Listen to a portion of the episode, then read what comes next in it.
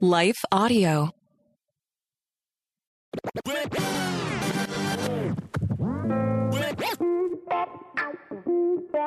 Hey, welcome to the Gospel Rant Podcast. I'm Dr. Bill Senyard with Gospel App Ministries. Thanks for listening. We're number 38 on FeedSpot's list of top 100 Christian podcasts. Thanks to listeners like you who follow the show and give us a good review. Thanks ahead of time. Uh, we'd like to get to number 30. So we are on our series, God's Love for the Unlovable, and so we'll be doing this until the end of the year. What happens when God's love for the unlovable, the unloved, and the unlovely, and that's all of us on any given day, if we're just honest, bumps up against those who are clearly not lovable? They're unworthy, they're unrighteous, they're unclean. So, what goes down? What does it look like, feel like? What happens when God's love bumps into the perhaps most unlovable, unworthy, unlikable person in the entire Old Testament, maybe the entire Bible? What happens when the love of God for the unlovable, the unloved, and the unlovely bumps into the active, unrepentant, sex addict, God blaming prostitute, Gomer. What God does will likely shock you. Even if you've heard the story before, you're going to be surprised. Well, we're going to pick this up after a word from our sponsors. We'll be right back. Hi, everyone. If you've been injured in an accident that was not your fault, listen up. We have legal professionals standing by to answer your questions for free. Call now and find out if you have a case and how much it's potentially worth. Call 800 497 4410. I'm here with spokesman John Wolf. So, John, tell everyone listening who should call right now. Well, Maria, first off, thank you for having me here. It's always nice to answer the listeners' questions. Now, as far as who should call in, anyone who's been injured in an accident and think you deserve compensation, give us a call right now. 800 497 4410. You'll find out if you have a case and how much it's potentially worth. Thanks, John. You heard it, folks. Take advantage of this opportunity and call now 800 497 4410. Advertisement sponsored by Legal Help Center may not be available in all states. Hosea chapter 1. When the Lord began to speak through Hosea, the Lord said to him, Go, take to yourself an adulterous wife and children of unfaithfulness. Oh my goodness. Because the land is guilty of the vilest adultery and departing from the Lord. So he married Gomer, the daughter of Diblaim, and she conceived and bore him a son. Hosea chapter 1, verses 2 to 3. Well, prostitution no doubt was and still is a tough gig. It's a very violent life. One study said 82% had experienced sexual abuse, 72% experienced physical violence, almost 90% were sexually assaulted in childhood, and we think that's one of the reasons they eventually get into the lifestyle. PTSD is normal, 68%. It's characterized by higher levels of anxiety, depression, insomnia, irritability, flashbacks, emotional numbness, hyper alertness dissociation, mood disorders. And these levels are comparable to battered women or sexually assaulted victims or tortured prisoners of war. I mean, it's brutal. So it makes sense then, sadly for so many, there is a quote, strange existential sense that life no longer has any purpose, close quote. So over time, the person just begins to lose their personhood and their ability to be loved. Uh, here's one prostitute who said it's hard to value yourself when you've been sold for as little as a pack of cigarettes. Another, at the time, I didn't understand the damage the men were doing to me, to my sexuality, my trust, my self esteem, and ultimately my soul. And here's one more. When you are in prostitution, you internalize the violence. You hear the same repulsive things over and over when you're being called a slut, a whore, stupid, or disgusting. Well, how did Gomer get that way? Gomer likely wasn't born a prostitute or planned to be a prostitute when she grew up. Gabor Mate believes that there's no such thing as an addictive personality, and nor is addiction a disease. Instead, addiction originates in the person's need to solve a problem, a deep seated problem in our midbrains, often from our earliest years, that was to do with trauma or loss that we experienced. So is this what's behind uh, Gomer's urgency when God says of her, she has been unfaithful and has conceived her children in disgrace? She said, I will go after my lovers. See the urgency, who give me my food and my water, my wool and my linen, all my oil and my drink. So here's my question Does God see her sin first or her brokenness and emptiness? Interesting question, right? See, I'm not in any way suggesting that she's not responsible for her choices or actions. Jesus is going to need to die for her sins like he does for mine, but she also needs a greater power to get her brain rewired. And God does that. God's love for the unlovable must do that for all of us.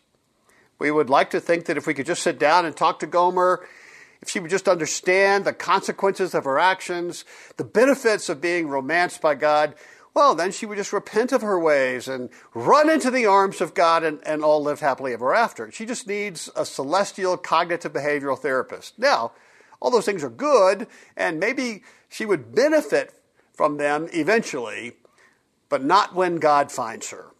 She needs a rescuer more powerful than her brain's inner working models, and she's not going to go quietly. Well, here's what we're hearing about addiction today. Addiction originates in a person's need to solve a problem, a deep seated problem, often from infancy, uh, that has to do with experience of trauma and loss. Here's Gabor Mate again. The female sex addict is not addicted to sex at all, but to the dopamine and endorphin rewards that flow from the feeling of being desired and desirable. Her promiscuity is not perversity, but the outgrowth of a childhood adaptation to her circumstances. Are you following me? As with all addictions, sex addictions is a stand in for nurturing the person was deprived of. By moving from one partner to another, a sex addict avoids the risk of intimacy. Gabor Mate continues to say that addicts he worked with in East Vancouver, and this also might be true for Gomer, quote, their brains never had a chance. Yeah? So back to the chronically unfaithful Gomer. At the time the Hosea narrative begins, the issue is less how she got into prostitution, but how she can get out. And she clearly does not want to. Nowhere, by the way, I get it, does Hosea mention addiction, but the approach God uses has all the fingerprints of modern addiction intervention strategies. In fact, it's kosher to describe all of God's love for unlovables as interventions, a little or a lot. So it's helpful to see addiction on a scale 0 to 10. 0 is a person with no addictions at all. 10 is hardcore addict suffering from numerous addictions and likely homelessness. You may feel more comfortable putting Gomer at a 3 versus an 8. I get that. But the addictive issues remain, and I'm going to suggest they're driving the storyline of Gomer. I think it helps us to see all salvation by God as a miraculous intervention of addicts.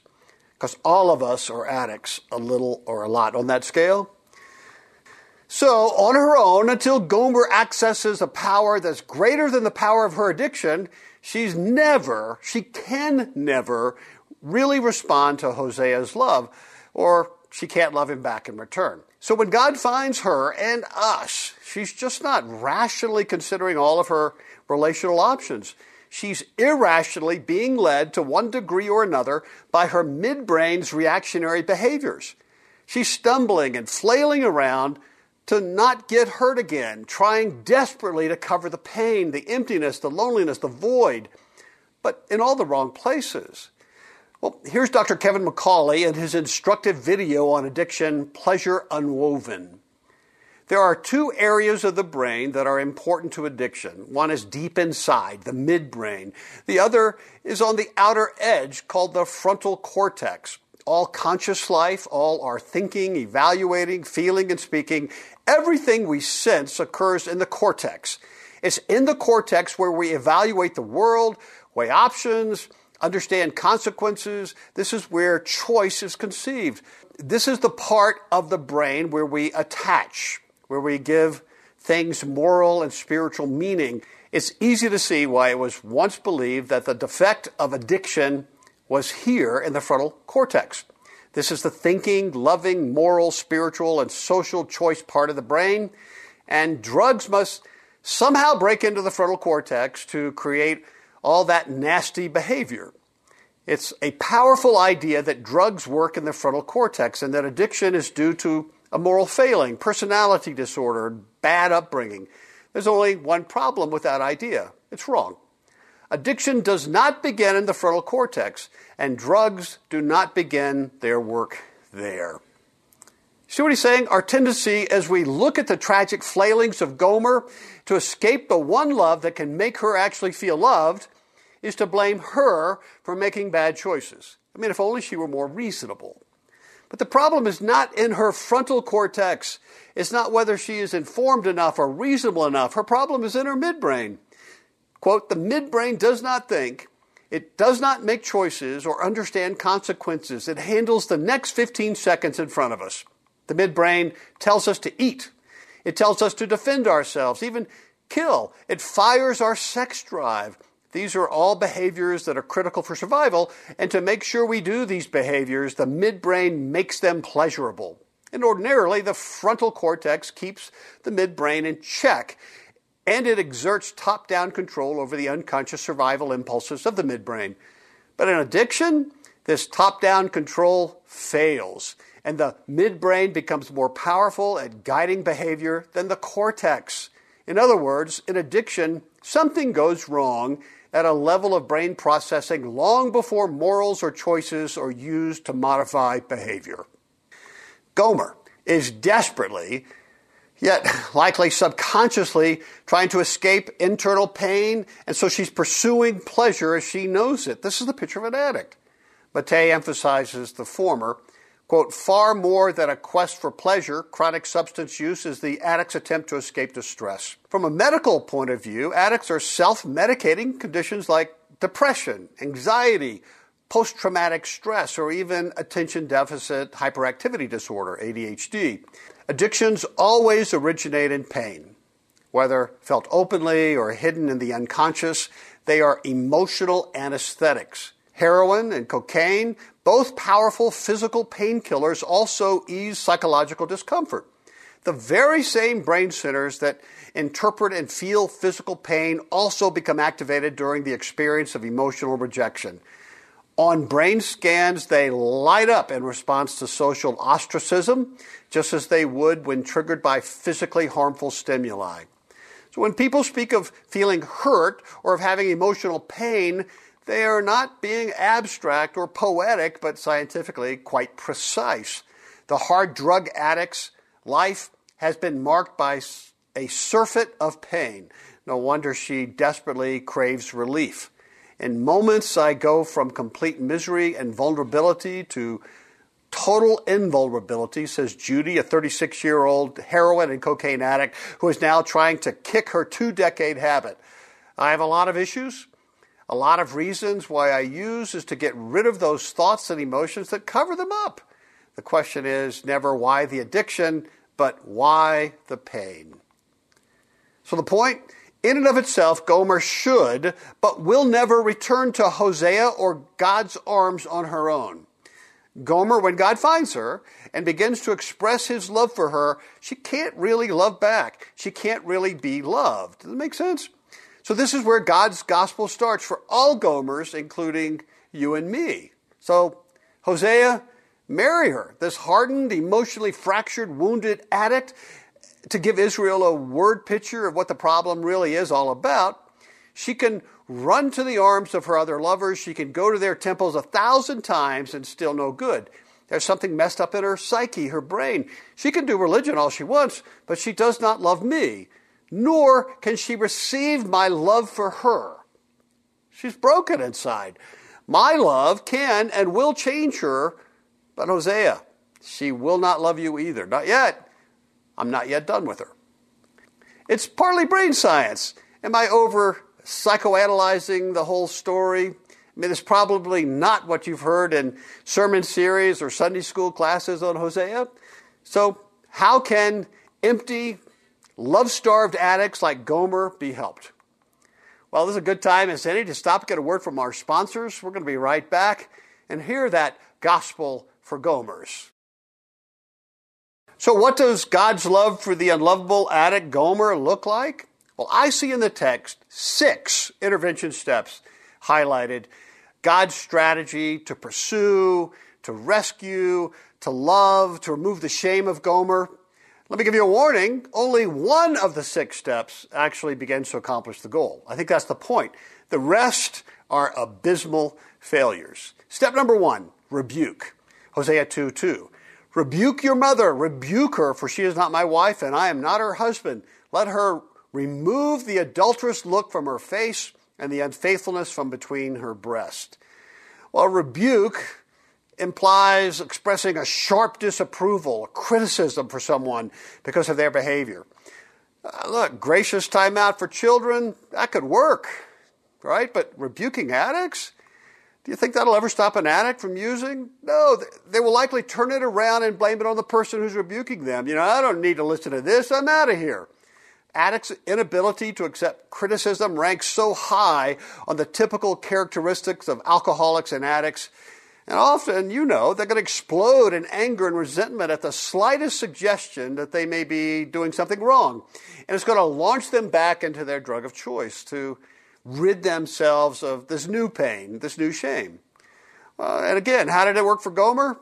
No, it didn't work very well because rebukes aren't going to work. It may change behavior for a moment, may scare him, but it has zero power to make Gomer feel loved, to love others, to be faithful, even with God doing the rebuking.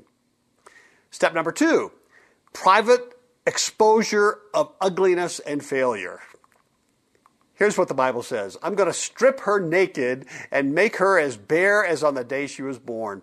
I will make her like a desert turn her into parched land, and slay her with thirst. I will not show my love to her children because they are children of adultery. Their mother has been unfaithful and has conceived them in disgrace. She said, I'm going to go after my lovers who give me my food and my water, my wool and my linen, my oil and my drink. It's Hosea 2, 3 to 5. So he's basically saying, look, Gomer, you can't keep this up. You're not getting any younger or prettier. In fact, your lifestyle's killing you. So I'm going to strip you of your makeup, clothes, and leggings, and hair weaves, and jewelry, and you're going to stand in front of the mirror and just see what's gone down. Look at you. Nobody's going to want that. Not when they see all of the scars and all of the all of the uglies, right? So, what do you think? Is that going to work? No. It's an addictive habit, not logic. And maybe for a moment, maybe a day, maybe a week, uh, she may feel ashamed. She may feel ugly and old, sad, depressed, despised, de- deprived. But in her brain, that's going to likely want her to soothe the pain. And her habitual reactionary behavior is going to drive her back to the thing that she's run to 99 times out of 100. In Gomer's case, she's going to keep pursuing her lover, not pursue God. It's a shame addictive cycle. It's brain science. So personal shaming, private shaming, and exposure won't change her in the long run. Gomer's still going to do what her brain believes will make her feel good. Step three, private deprivation. Chapter 2, verse 6. Therefore, I will block her path with thorn bushes. I will wall her in so that she cannot find her way. She will chase after her lovers, but not catch them. She will look for them, but not find them. Then she will say, I will go back to my husband as at first, for then I was better off than now. Well, this is the cold turkey approach. She's going to a 90 day treatment center.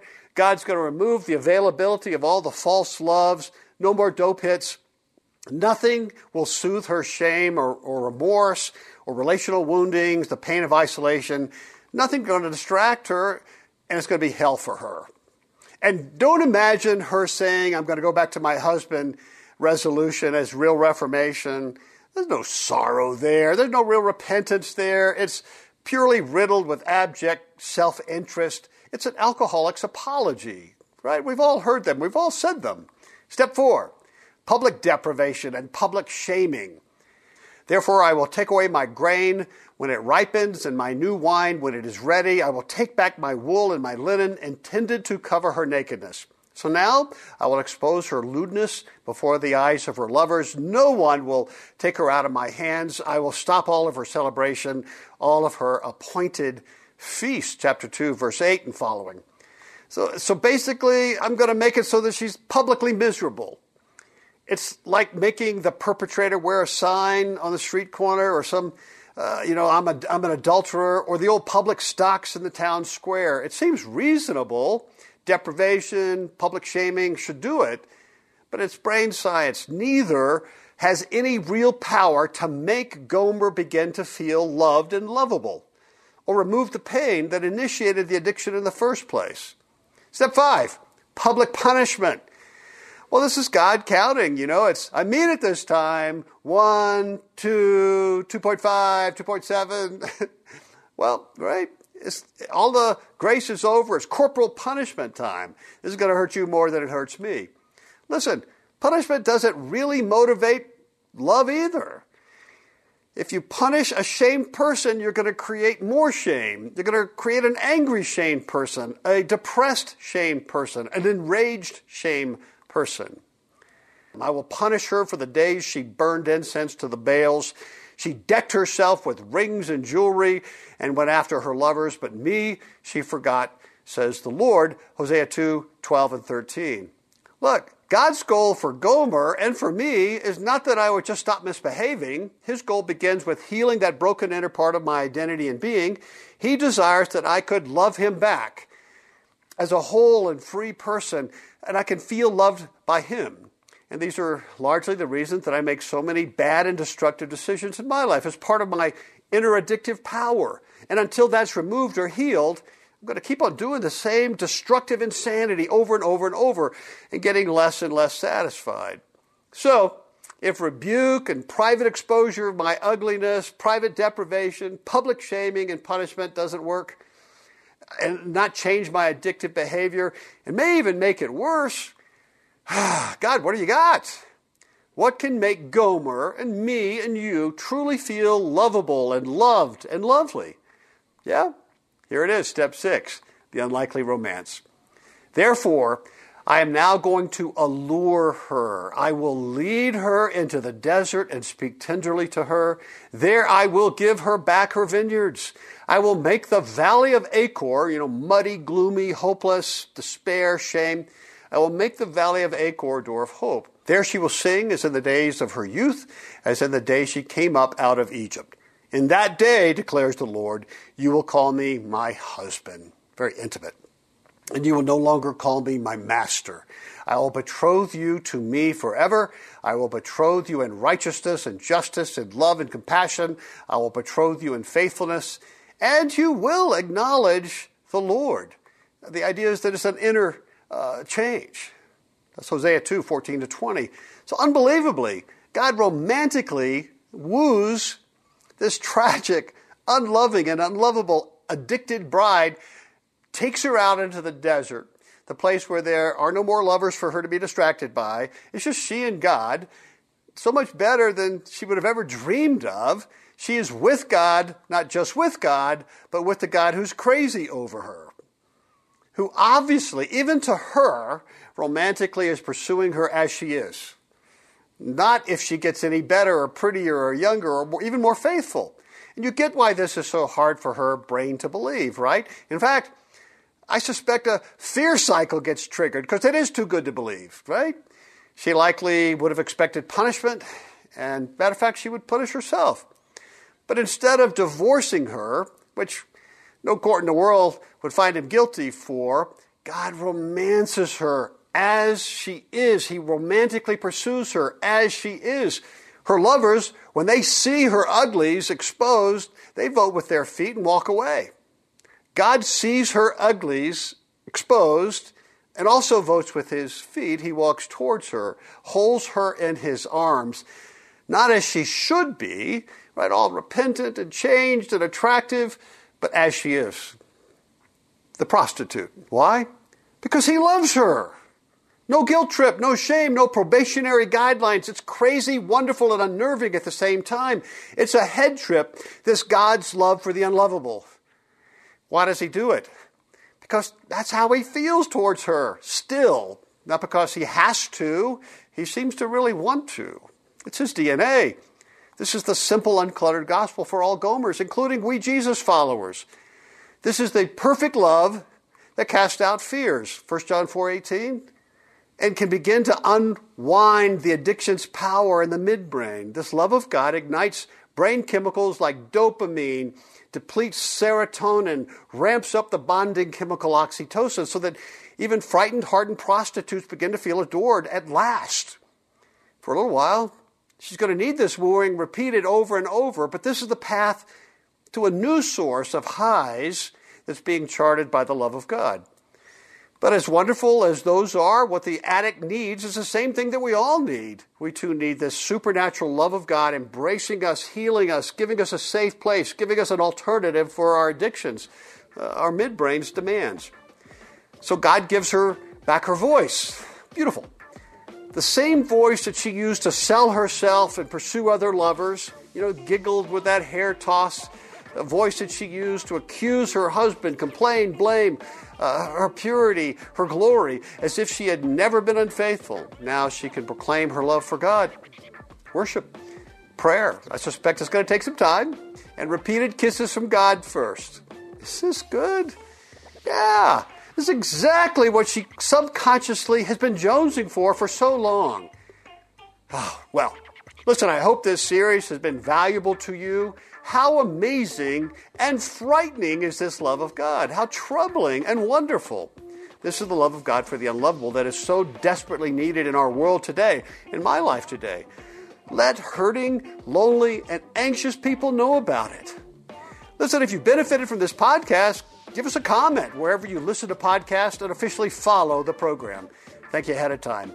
In the next show, we're going to take a look at another example of the love of God for somebody so unlovable.